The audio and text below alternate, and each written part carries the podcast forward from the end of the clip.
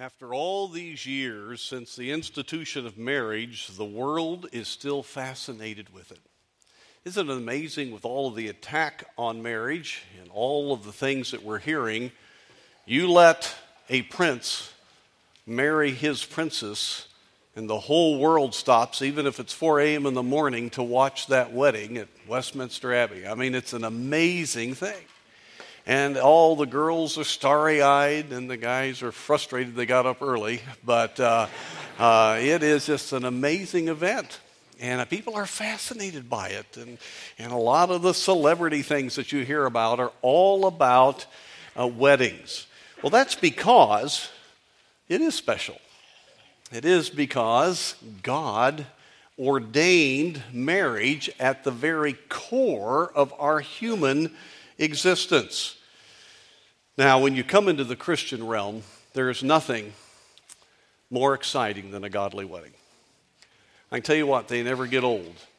I uh, have a great privilege of, through the years here at the church and now with the college of being at many weddings, being part of many weddings. I, I think I've been a part of around 200 weddings now. So uh, uh, it's been a wonderful thing. But I'm telling you, every one, the world stops for a few minutes and there's a beauty about that that is just a glorious thing. And I'm a real wimp. I tell you, when I have to stand down there and I see that bride come down and I feel this guy on my shoulder to the left, he's about to faint. it's very rare. I may not show it, but many times I do. The tears begin to come. What a moment. Because I see that poor father who is now bankrupt.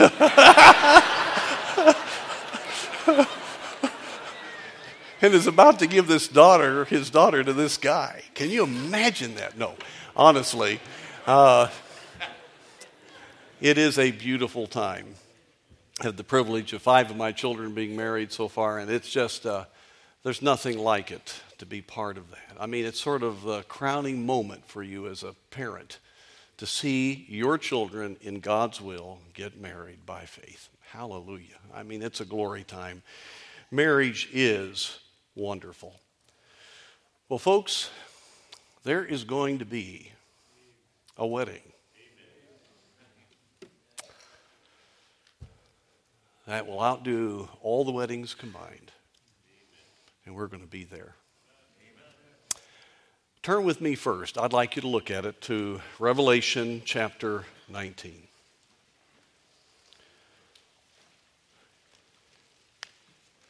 Folks, prophecy, when God gives it, is as real as history. This is done. This will occur. I will be there and you will be there. And the beauty of that moment was so great and so wonderful that when it was viewed by the Apostle John, he fell at the feet of the one showing him in verse 10.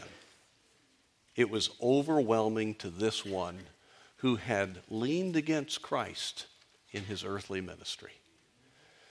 But now he sees his Savior as the bridegroom, rightly receiving his bride.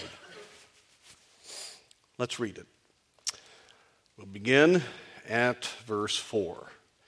And the four and twenty elders and the four beasts fell down and worshiped God that sat on the throne. That's the church, saying, Amen, Hallelujah. And a voice came out of the throne saying, Praise our God, all ye servants, and ye that fear him, both small and great. And I heard, as it were, the voice of a great multitude, and as the voice of many waters, and the voice of mighty thundering, saying, Alleluia. For the Lord God omnipotent reigneth.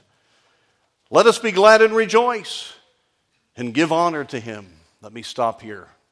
There is something so noble, so stirring, when you see the crown prince in his full military uniform with all of royalty on him stand at that altar waiting for his bride, the one who has the power. My friends, the Lord God omnipotent is going to be standing there to receive us.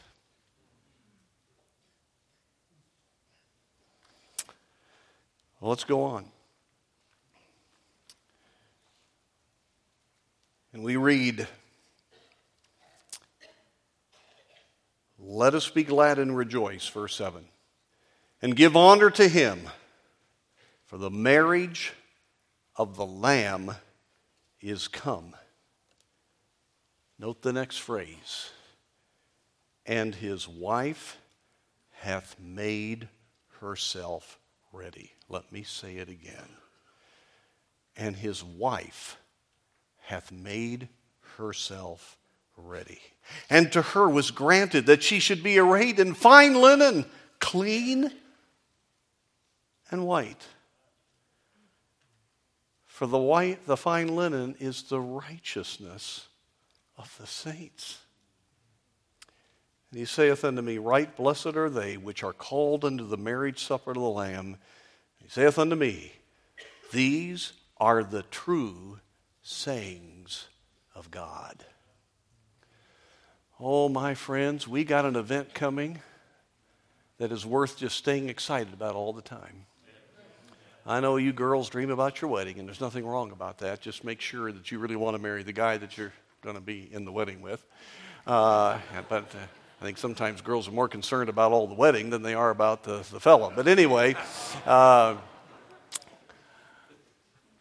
we need to realize that there is a time that will be absolutely overwhelming to the hosts of heaven as they see the perfect God, the second person of the Trinity, the creator of heaven and earth, stand there in all the royal robes that can even be imagined in all of his glory as a man the resurrected, ascended Christ, receiving this bride who is now righteous by the blood of the Lamb.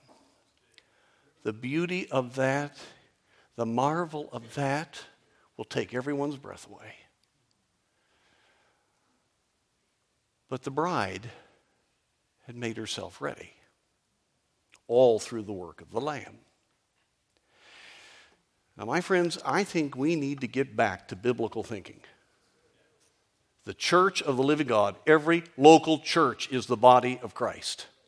This is the bride of Christ all over this land and around the world, represented by this crowd here, are churches that are his bride. And my friends, we need to get back to realizing it is not up to us to decide what the bride should do. We should make ourselves ready. There is a glorious bridegroom who is worthy of the church of the living God being all that it should be. God created us for oneness with Him. Now, as we know, God created the human race, male and female. In the very beginning, before sin ever entered in the world, he knew that we needed to understand the depth of the relationship he wanted with us. Do you realize the whole matter of maleness, female, is all about us understanding God? That we are made for a depth of union with Him that uh, will go through eternity. And this whole matter of choosing to love and the matter of having a genuine relationship is all part of our learning why God created us. And in the beginning, Adam and Eve had a perfect relationship. Can you imagine that? No marriage counseling in those days. Before the fall, Adam and Eve lived in the beautiful harmony and satisfaction of perfect marriage. When Adam first saw Eve, he immediately recognized her as his perfect companion. This is now bone of my bone and flesh of my flesh, he said. He saw no blemishes or shortcomings in her. Both her character and her attitude were pure. There was nothing to criticize in Eve, and there was no critical spirit in Adam. They were totally unashamed. There was nothing evil, impure, or perverse in their nature. Man was created first. He was given the natural responsibility of leadership, and the woman was there to be the completer. It was all perfect because there was no sin. But then sin came. Man has a free will. We are created in his image. In the latter part of chapter 3 of, of the book of Genesis, tells us what God had to do in the order of man now to handle the matter of sin. The whole matter of marriage and the way we are created was made first in purity. But now we have to live with the reality of a broken relationship. This evening, in the few minutes that we have together, I want to do something that I trust the Spirit of God will enable me to do. I want to interweave Christ and the church with the husband and the wife. We need to understand, first and foremost, our relationship with Jesus Christ as the church of the living God. But then I want to submit to you if we do not have the right kind of marriages, we'll never fully understand it or have the churches that we ought to have. And since God eh, wove them together in Ephesians 5, I think to get the most impact about the church, and about the core unit of the church, we need to deal with both at the same time. Ephesians 5, if you'll turn there with me. Now, everybody heads into marriage thinking that they are Adam and Eve. I mean, this is the perfect relationship. I know my parents had problems. I know Aunt Susie and, and Uncle Joe, you know, they were cantankerous as can be. And I know all the, the jokes about marriage, but this one, this one is just going to be great. And there's all the starry eyed uh, ideas. Well, it's not long until they realize that they are on this side of the fall. Saturday Evening Post years ago had a little humorous article that traced the tendency for marriage partners to drift from a height of bliss into the humdrum of routine attitudes called The Seven Ages of the Married Cold. The article likens the state of marriage to the reaction of a husband to his wife's colds during seven years of marriage. The first year, sugar dumpling.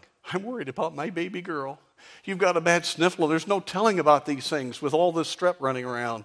I'm putting you in the hospital this afternoon for a general checkup and a good rest. That was before, um, you know, uh, the health care.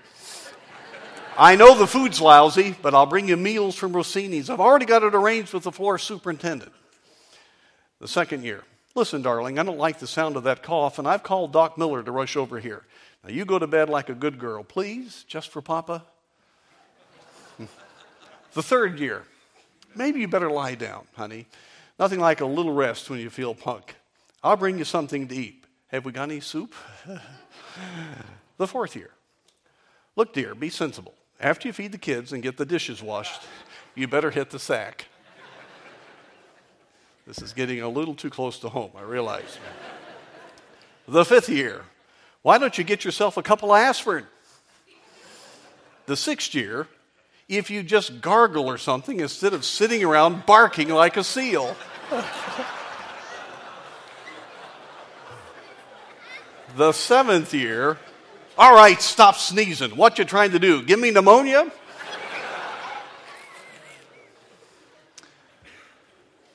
My son Wayne heard me give this one time. And as serious as he could be, he asked my wife if she had ever given me pneumonia.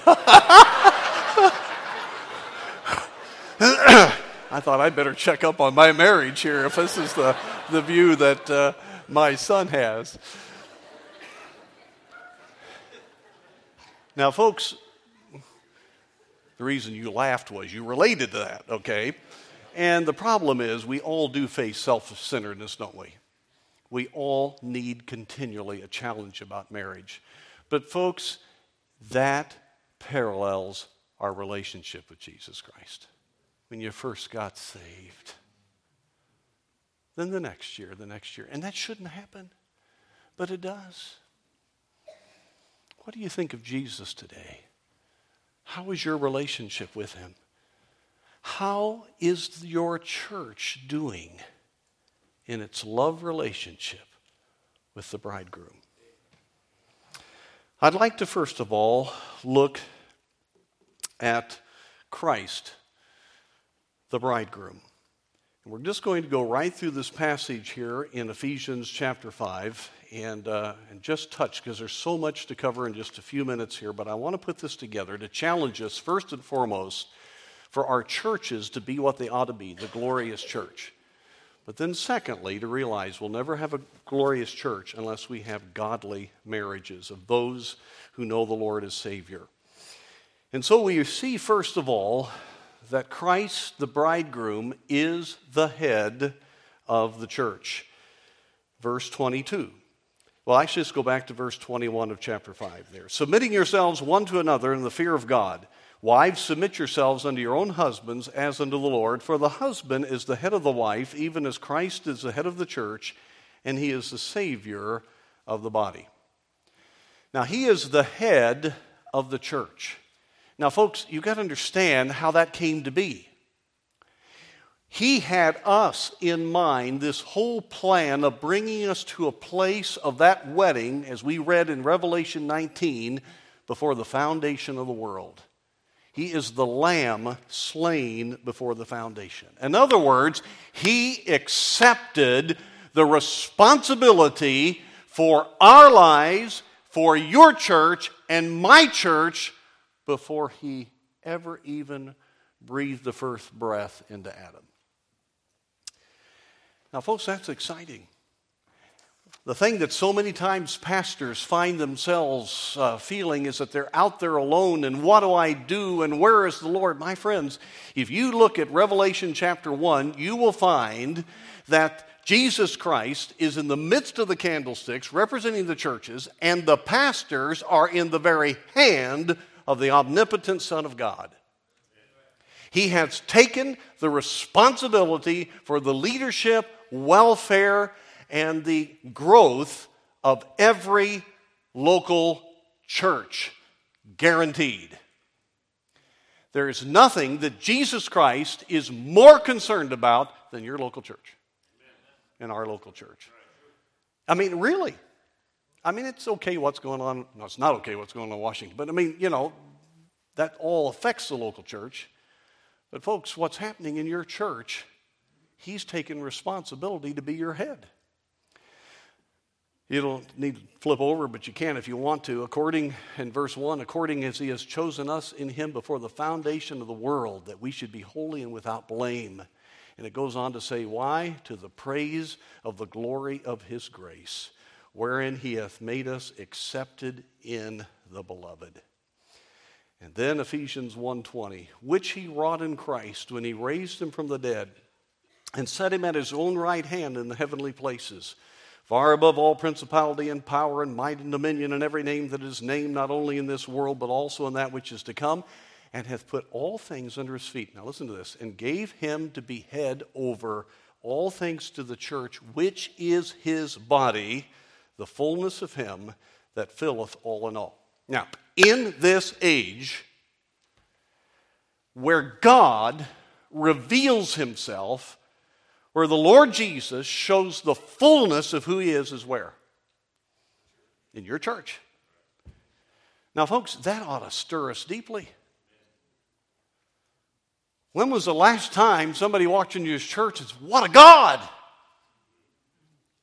What a Savior! There's deity all around here. That's God's plan for the church.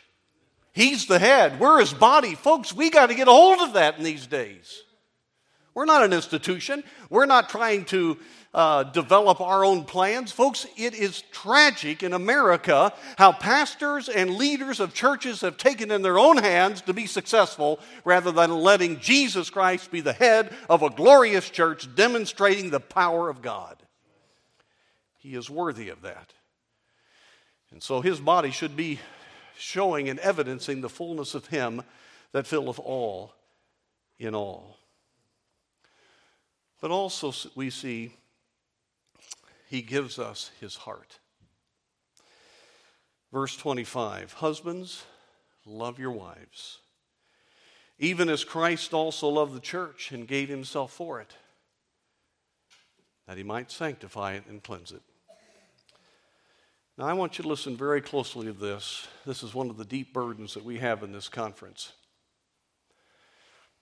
We live in a far different world than those of you that are in your 70s and above grew up in. Used to be that the majority of people didn't even know someone that was divorced. Now, it's about 30% of children have both their natural mother and father, 70% do not. That's staggering.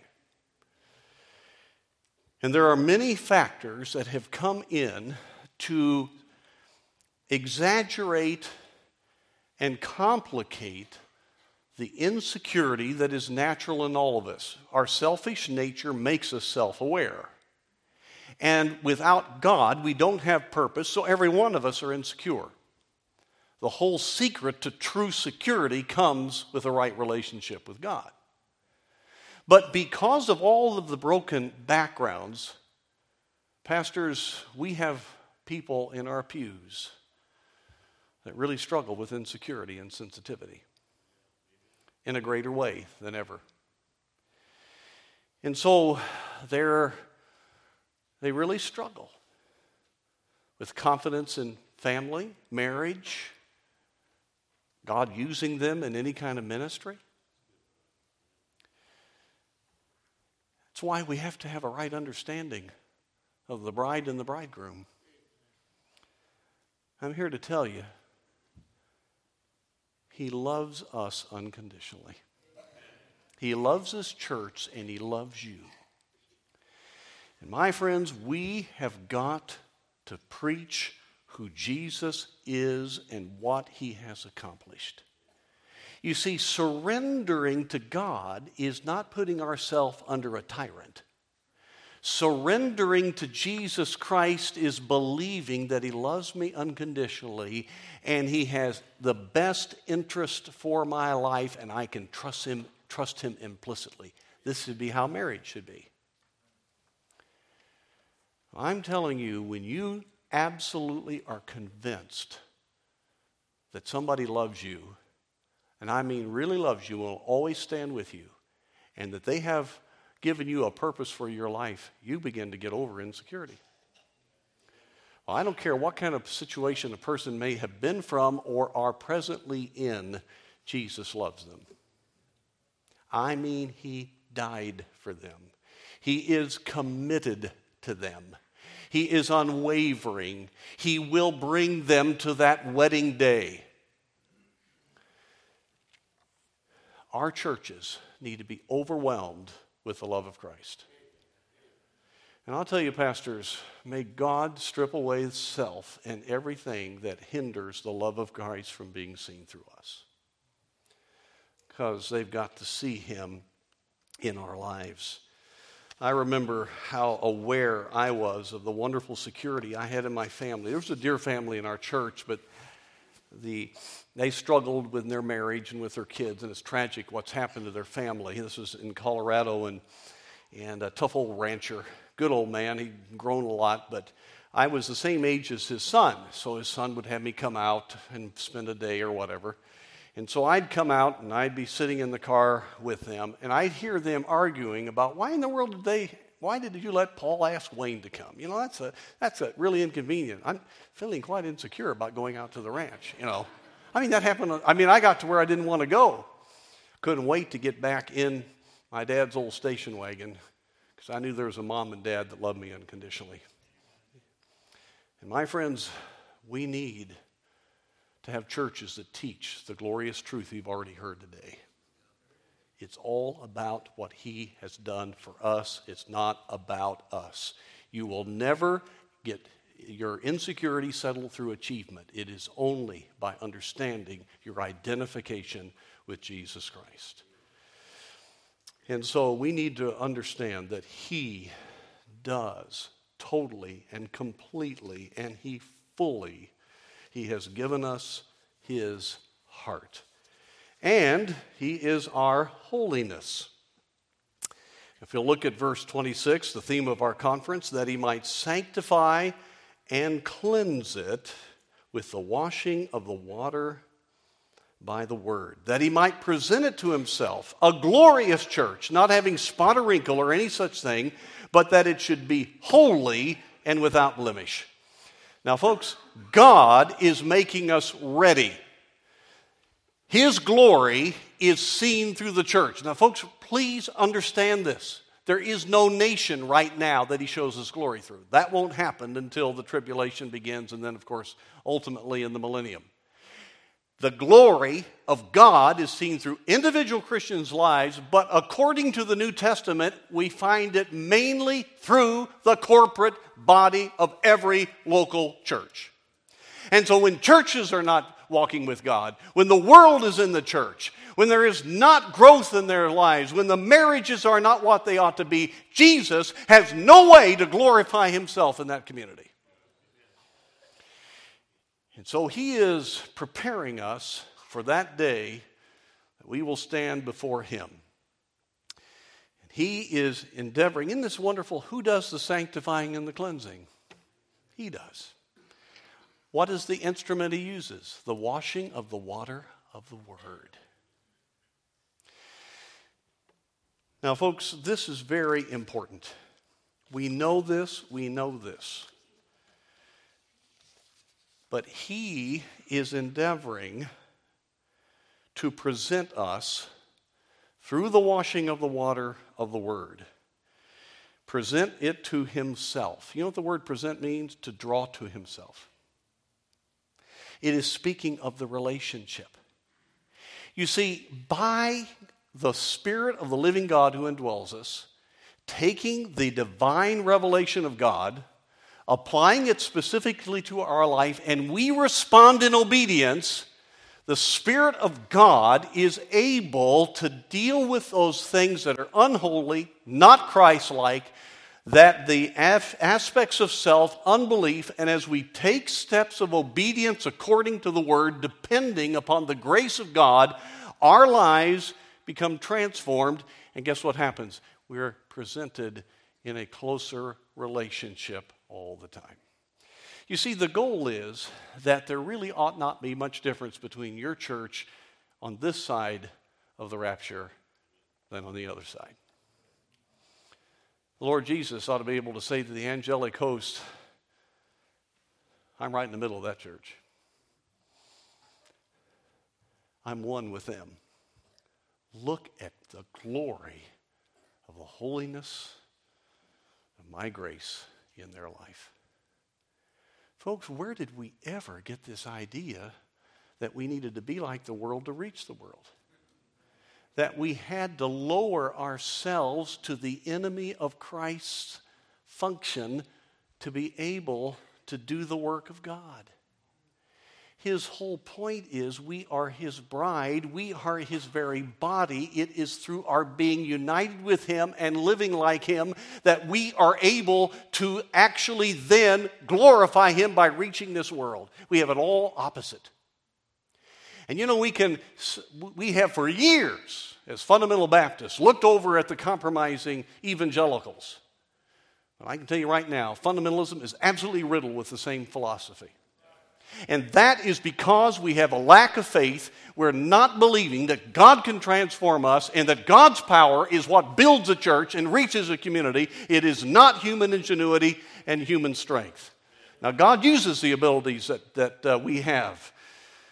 But all we need to realize that He's preparing us and strengthening us so that we can accomplish His purpose the washing of the water by the word. Now, folks, we're going to talk about this in a couple of days, but I'm really burdened.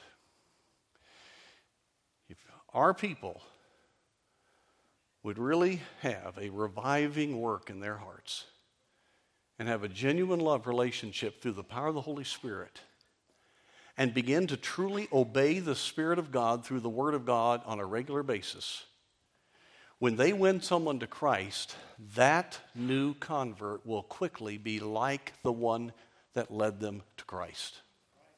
Because that one who led them to Christ is obeying and obeying and obeying. He's being washed by the water of the Word. He is presented to Christ. He is living in that close relationship. His life is all about Christ. So that new convert, all he knows is somebody that loves Christ. And that convert is trained to walk in the power of God and obey God every time God talks to him. And it's not going to be long before that convert is winning others to Christ and discipling them likewise. Folks, God's plan is not complicated, it is obedience in dependence upon the Spirit of God. It is tragic that we are not doubling and quadrupling every year as New Testament Christianity in America. Folks, the problem is not America or Western civilization. The problem is America in the hearts and lives of believers that live here. The good life, the comfortable life, the American dream. I tell you, it really bothered me, and I very much honored President Bush, and I appreciated his leadership. But I think he made his greatest and most tragic mistake the week after 9 11 when he said, America, go back to normal. You remember that? I understand what he was saying. Go ahead and pursue the American dream. That was a rare opportunity for America to wake up. We didn't, and we are where we are today. Now, friends, God's not going to give us revival until we are jealous for His name. God's not going to answer the prayer revival. He's not going to just zap us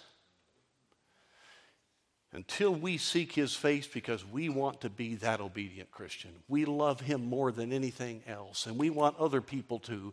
And we begin to allow Him to reach others through us, and God begins to work. I'm telling you, He's going to be very interested in doing things that we've never seen before.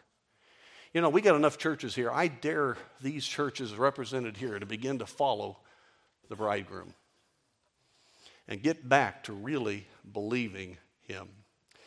Well, I've got to move on. There's so many things here. He gave the Holy Spirit to nourish and cherish. I love this. So, what men, verse 28, to love their wives as their own bodies? He that loveth his wife loveth himself. For no man ever yet hateth his own flesh, but nourish and cherisheth it, even as the Lord the church. We were laughing today, my little grandson John woke up from his nap, Elizabeth and Stephen's son, and he was quite put out that he did not get fed immediately. Now, he's been trained better than that. He knows he's supposed to eat at a certain time. And, uh, but you know what? He's a man. I hate to tell you, fellows, but we take good care of ourselves. Uh, you know, you know, you, you stop by Dunkin' Donuts. um, some of you more pagans stop at Starbucks. I understand that. what's the one up in Canada and New England? Uh, yeah, Hortons. Okay, whatever. You guys sneak over there. I know that. I do too sometimes. But anyway, you know, we're really good at taking care of ourselves, aren't we? Well, it's a beautiful picture here that we're to put our wives first, take care of her first. Now, folks, this is great news. He loves us unconditionally, down to the point that He takes care of us as well as the Trinity takes care of each other.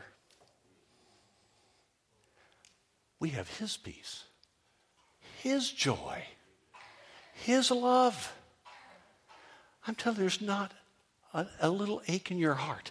There's not a trial you face. There's not a situation that you have that He is not ready to nourish and cherish you.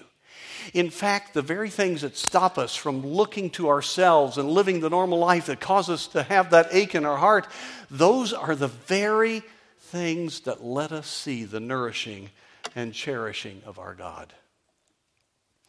What a, what a bridegroom. What a bridegroom. Oh, there's so much to say there, but the Holy Spirit, listen, if you'll just say, Lord, I want to know you, you have the Spirit of God within you. He will reveal Christ. He will reveal the Father. He will meet every little need. He'll give you wisdom for everything. Listen, He will answer every prayer as you seek Him.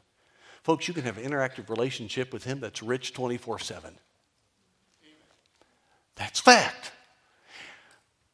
American believers don't even begin to understand what we have in Christ. Oh, he wants to, he's the comforter. Many a time I've had to weep over hard things that have happened, and he's never let me down. In fact, some of the greatest joy, I remember when I was at the lowest ebb, my son was about to die.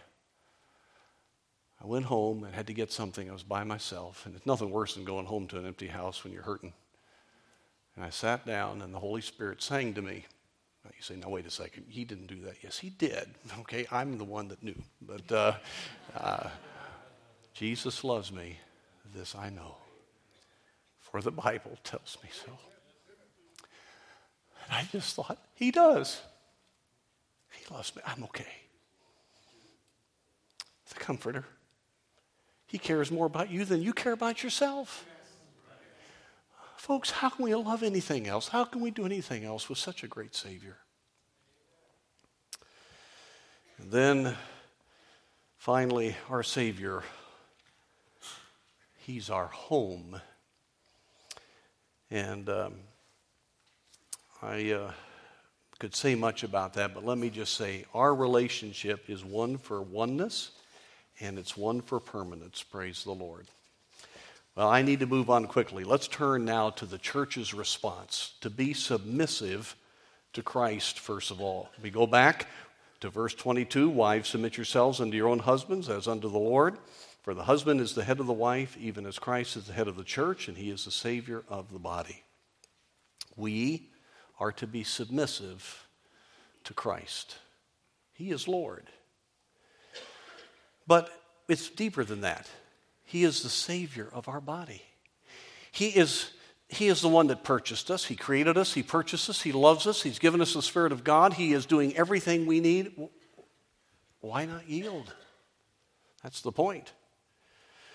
And again, I want you to realize, as we mentioned earlier today, the only way anybody in Menomonee Falls is going to hear from Jesus is if I speak and you speak, part of Falls Baptist Church here. His body, his local churches have to be yielded so his purpose can be accomplished. We must be submissive to him. And then we've got to allow the Holy Spirit to sanctify us. It's by the washing of the water by the word. Let me just say, folks, the early church met every day. Now, I realize we can get busy with non essentials in our churches. We do live in a very busy culture. But if we were really in love with Christ, we would want to get as much of the word as we possibly could to be as much like Christ and to minister to one another. Every time the word is preached, every time it is taught, you need to be right there saying, Lord, what would you have me to do? There can't be a day go by that you don't get in the Word of God and allow Him to change you. Just think you have the Spirit of God who is the great teacher that wrote the Bible. You have the author in you. He will take this Word and open up what none of the scientists and the great philosophers will ever be able to understand. He is able to bring you into connection with the God of the universe every day. He is the one who's ready to sanctify and cleanse us. Today, He's ready. You say, but I've been so bad. Well, that's the whole point. He's ready to do it. As you've already heard great preaching on that.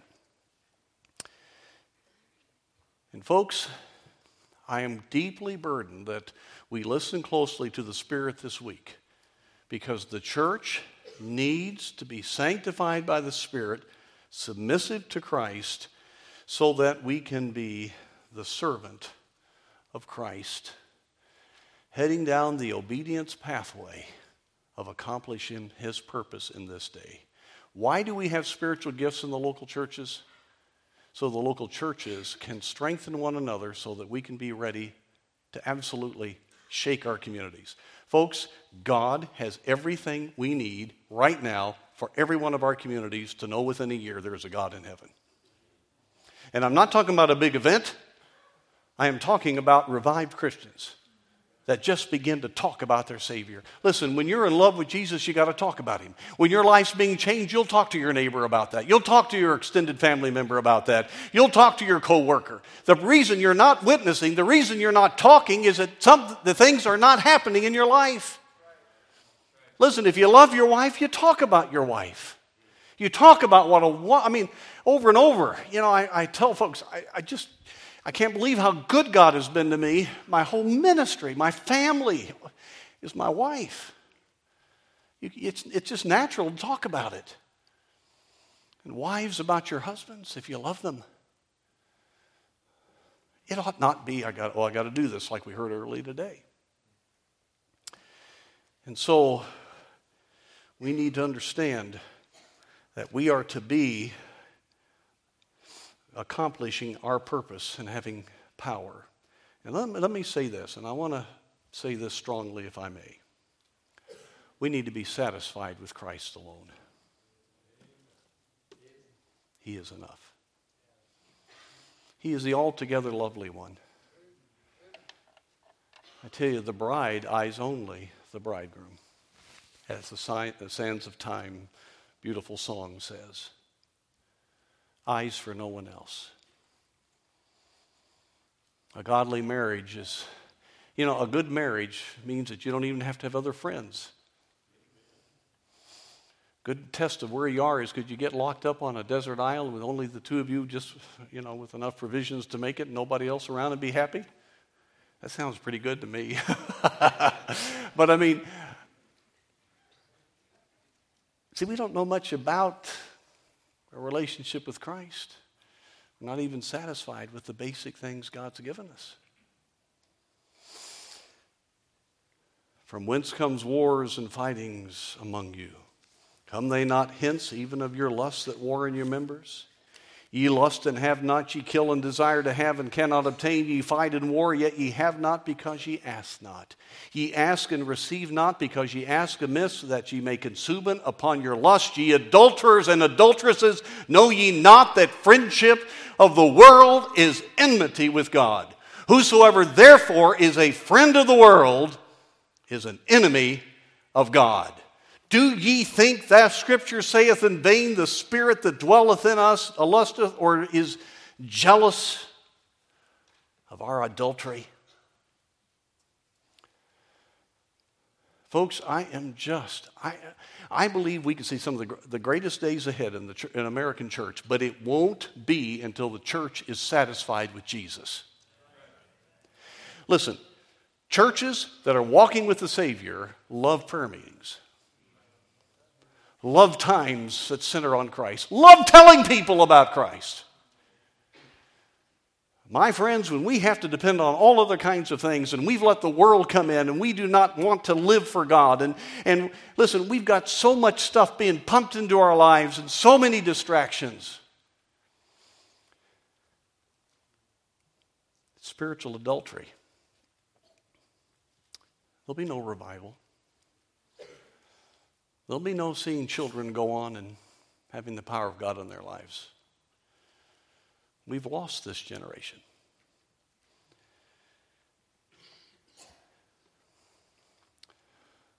Beautiful picture, isn't it?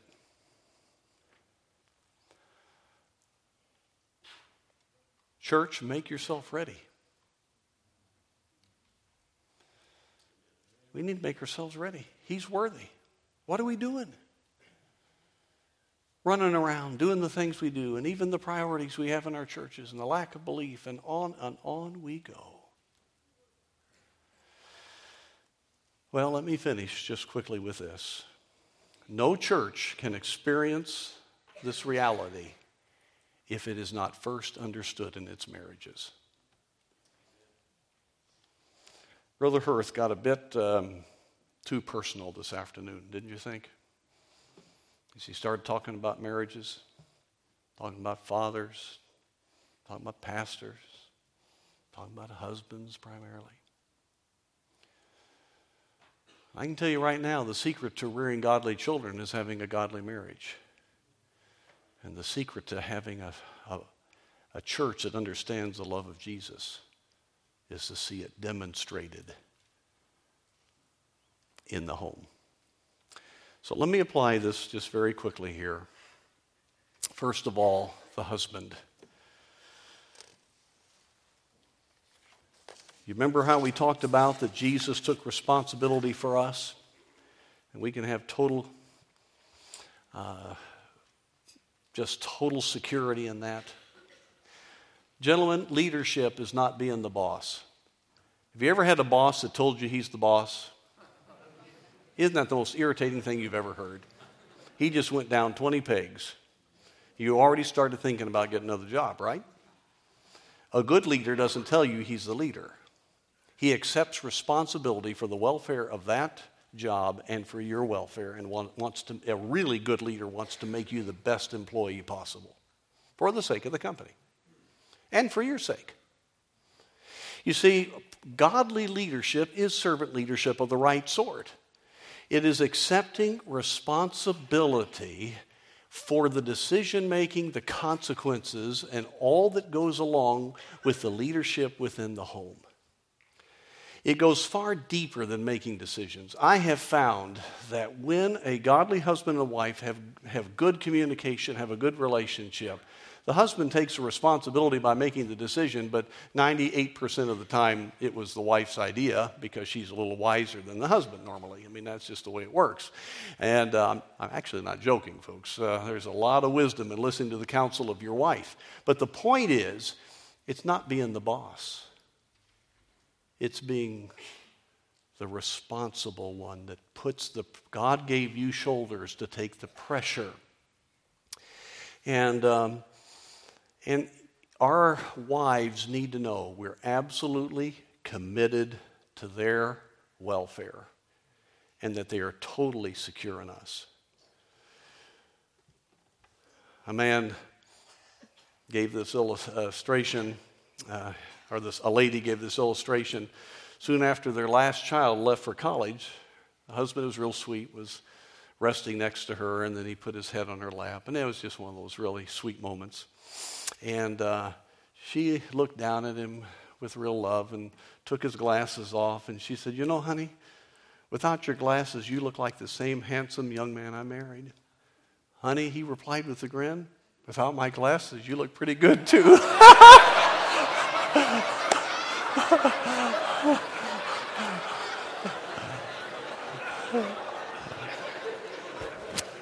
That's not what we're talking about here, all right?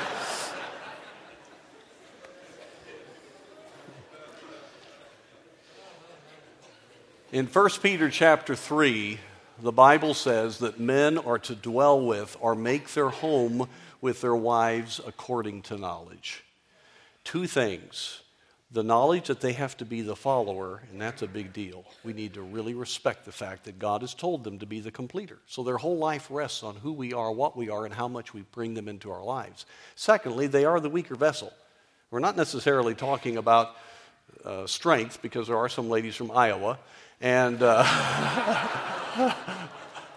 that wasn't me. Anyway, uh, but uh, we're talking about the whole matter of bearing children. And so husbands need to accept the responsibility I'm going to take care of my wife. I'm not going to go into the illustration, but I learned something about the love of Jesus for us. I was the oldest son. My mother was an orphan. Is amazing her walk with God. But she did have some insecurities from that, very understandably. In her late uh, 50s, I'm sorry, late 40s, menopause hit. And to the shock of everyone, she went through a very difficult time. And I'll never forget Dad bringing me in. I was just finishing high school, going into college, and he said, Son, this, my, something was wrong. I could tell my mother's face was flushed. She was just upset and this was very unusual. My parents didn't have that kind of relationship. And he said, Now I want you to know, son, this is the finest woman on earth. I love her with all my heart. And he explained what menopause was. And she wasn't really enjoying this conversation. I remember her spitting and sputtering over there. Not spitting literally, but you know. Um, and I'm, I'm just, you know, wow. And, uh, and he, he said, You know, we may go through some things where she says things, and I want you to protect the other kids. But we're going to love this woman. She's the best mother in the world. She's been the best wife. And we're going to get her through this. This is not easy. And he explained all this to me.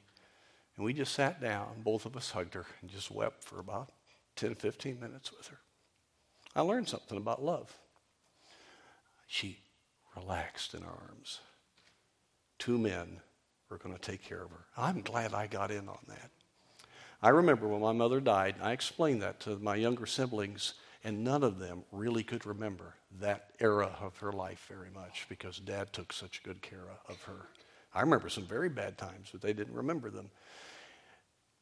Gentlemen, our wives are one with us. Aren't you glad when you go through times that you're not thinking right, that Jesus puts his arms of love around you and he's secure with you? I'm so glad. I've, it just, it's just a glorious thing. And I tell you, gentlemen, accept responsibility for your wife. Love her unconditionally. Love her unconditionally. She needs to be the most valuable person in your life, not compared to anyone else. She needs to know that you revel and delight in her fully. Everything about her life depends upon what you think about it. Billy Sunday said, Try praising your wife, even if it frightens her at first. and uh, we do need to realize that our wives need to know that it's not performance, it's not how they look. We truly love them. And I'll tell you, fellas, this is all nice, and you're saying, Would you hurry through this quickly, Pastor? Uh, but self is a big problem. I'll just be honest with you, going through this, and we talked about this last week, I got under real conviction. Do I love my wife as I love myself? Do I put her before myself? Do I really make decisions where I'm sacrificial? And a statement that was made today by Pastor Hirth really got me. I will love my church as I love my wife. It all goes together. There's a lot of self, folks, that needs to be dealt with. Loved unconditionally. Recently, this statement came out the most consistent research finding out about what is different in the communication of strangers and people married to each other is that married people are ruder to each other than they are to strangers. they interrupt their spouses more, put their spouses down more, and are less complimentary to each other. I didn't have to tell you that, did I? There's nothing, gentlemen, that irks a wife more than see how nicely you treat somebody else. We need to lead spiritually. You notice he's parallel here. I'm going to give another illustration. This very passage. Many of you have heard it, but let me just say it quickly. My dad was at the height of his ministry in the sense not only at the church, it was growing rapidly. I was there now as his assistant, but it, he was also traveling a lot. And my mother was in her mid 50s, and she had a lump it looked like nothing was a problem, that much of a problem. We went expecting this to be a very quick procedure and came out, the surgeon came out much later than we expected and said, This is, I can't remember if it was stage three or four cancer and it already sp- spread to lymph nodes. You're in serious trouble. What a shock. My dad and I walked out in a little porch area there and my dad didn't say anything for a long time. I just didn't know what to say. I was there alone with him. My dad didn't show emotion much, but I'll never forget. He turned to me and said, Son, you've got to pray I get seven more years. I think it's going to take seven years. Your mother has the needs of her background. She's not ready yet to see Jesus. She's one of the finest women I know, but I, I've been too busy to guide her and lead her and, and just nurture her. And I'm telling you, he just broke down. I remember in a very sacred way, I said, Dad, I'll pray for that seven years. She went through cancer several times. It was a very tough eight and a half years. But just before she died, my dad and I were walking out to the car, and he said to me, I'm going to really miss her. And oh, he was crying. With a glow in his face, she's ready. And I knew he knew what he was talking about because I saw the time he spent. He changed his schedule. He did things, and those of you from that church know what kind of relationship that was. Folks, we're going to live in eternity. Gentlemen, is all, are all the things you're doing all that important? We need to live unselfishly. One author talks about a, a man who had just about had it with his wife of three years real experienced husband. He no longer thought of her as attractive or interesting. He considered her to be a poor housekeeper who was overweight, someone he no longer wanted to live with. Joe was so upset he's going to divorce her. But before he served the papers, he made an appointment with a psychologist for to find out how to make life as difficult as possible for his wife. I mean, this is a real wonderful guy. A psych- psychologist listened to Joe's story. He said, I got the perfect solution for you, Joe. Here's what you do. Starting tonight, when you get home, I want you to start treating your wife as if she were a goddess. That's right, a goddess. I want you to change your attitude toward her 180 degrees. Start doing everything in your power to please her. Listen intently to her when she talks about her problems. Help her around the house. Take her out to dinner on weekends. I want you to literally pretend that she's a goddess. Then, after two months of this wonderful behavior, just pack up your bags and leave her. That'll really get to her. Well, that's nasty. Ah, he loved that idea. He was all stirred about this. So that night he started to treat his wife as she were a goddess. He couldn't wait to do things for her. He brought her breakfast in bed, had flowers delivered her for no apparent reason. Within three weeks, the two of them had gone on a two uh, on two romantic weekend vacations. They read books to each other at night, and Joe listened to her as never before. It was incredible what Joe was doing for his wife. He kept it up for a full two months. After the allotted time, the psychologist gave Joe a call at work. Joe, he said, How's it going? Did you file for a divorce? Are you a happy bachelor once again? Divorce? asked Joe in dismay. Are you kidding? I'm married to a goddess. I've never been happier in all my life. There's a lot of truth to that, fellas. The only problem with your wife is you. Aren't you glad Jesus takes responsibility for you as his bride? Don't blame your wife. Take responsibility. And then unite completely. She needs to know that your marriage is permanent. Now, ladies, I'm just going to touch on your responsibility because it is in here. You need to have a heart of accepting your role as the completer and be submissive to your husband. It's a wonderful role. God made you to be that you have that wonderful privilege of knowing relationship and understanding the heart, and, the, and you will find great security in allowing your husband to be the leader and to trust him. And by your very followership and by your desire to really build his leadership, you will enable him to be in a place of confidence that he can accomplish God's will. It's a tremendous thing. Be a support for your husband poor lady had so struggled. Three couples, the pastors and wives, had struggled in their marriages, and they went on a three day retreat to try to get some help. And uh, God worked in all their lives. And one young preacher's wife stood up and, and was so nervous, she just bungled this, bungled this whole thing. She said, The Bible promises no good thing does the Lord withhold from them that walk uprightly. Well, she said sincerely, My husband is one of those no good things.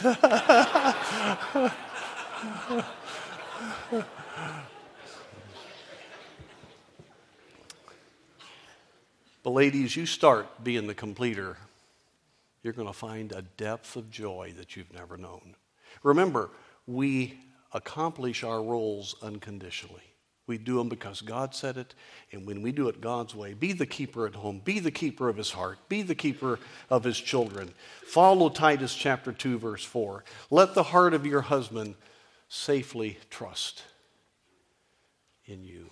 And, and then be satisfied with your husband. Don't look to friends.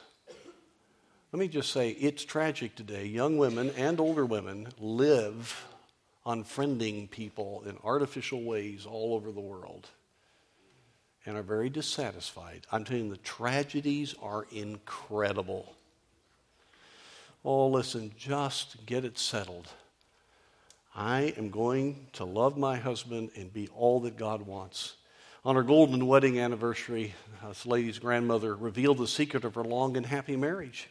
She said, On my wedding day, I decided to choose 10 of my husband's faults, which, for the sake of our marriage, I would overlook.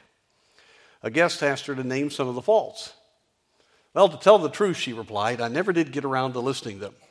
But whenever my husband did something that made me hopping mad, I would say to myself, Lucky for him, that's one of the 10.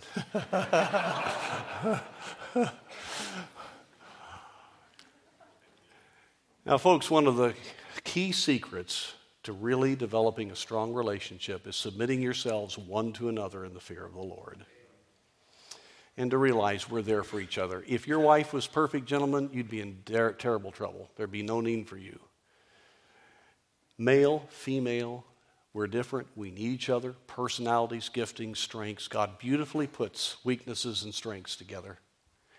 And the minute we react and are frustrated with someone's weakness, that's immediately a wake up call. That's why we're in that marriage. And so when you react, the problem is with you, not with your spouse, even if what your spouse is doing is really a problem. Because God wants us to immediately say, Lord, what would you have me to do? And I'm telling you, if you will follow that rule of thumb, you see every reaction within yourself is wrong. You don't allow bitterness to come. You don't allow unforgiveness to come. You don't allow reactions to come. You don't have expectations. You simply see your wife or your husband's need as your privileged opportunity to meet a need. It will radically transform your marriage. Again, let me remind you Jesus meets your needs. You're not perfect. In fact, he died so that you could be. He sacrificed everything for you. Well, friends, I've covered a lot tonight, and I knew I would. The basic burden tonight we're the bride of Christ. When is the church of the living God going to love their Savior and allow Him to do what He wants to do?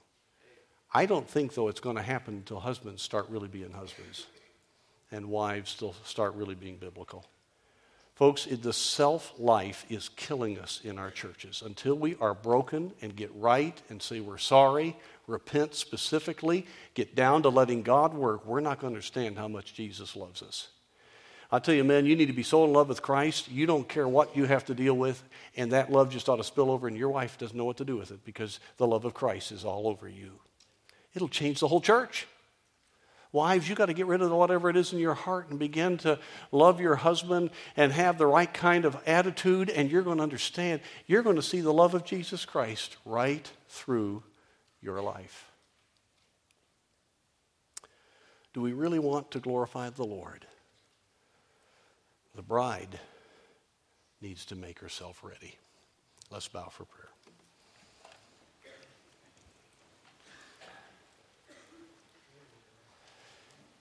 Thank you for your patience tonight as we've covered a lot. But, folks, I am so burdened that churches begin to live out the real thing. That this world knows we got a great Savior. You know, when people see the goodness of God, it leads them to repentance. But the only way they're going to see it is through us, individually and corporately. So we bow before the Lord here tonight. How many would say, Pastor, I know the Lord is my Savior? God has dealt with me about some area. Maybe, Pastor, your leadership, or maybe it's a matter of faith. There's so many things we could be dealt with about. But really, my big burden right now is we start by just being honest about our marriages. Is your wife absolutely secure in your love? Does your wife know that you're, it's unconditional. Are you putting her first? Are you nourishing her, cherishing her? Is she the love of your life? Wives, are your husbands secure in your followership and in your support and in your having a vision for him? Listen, until we have the love of God in our families, it's going to be very difficult for us to understand it in our churches. And our children will not follow Christ if we will not follow Christ in our marriages.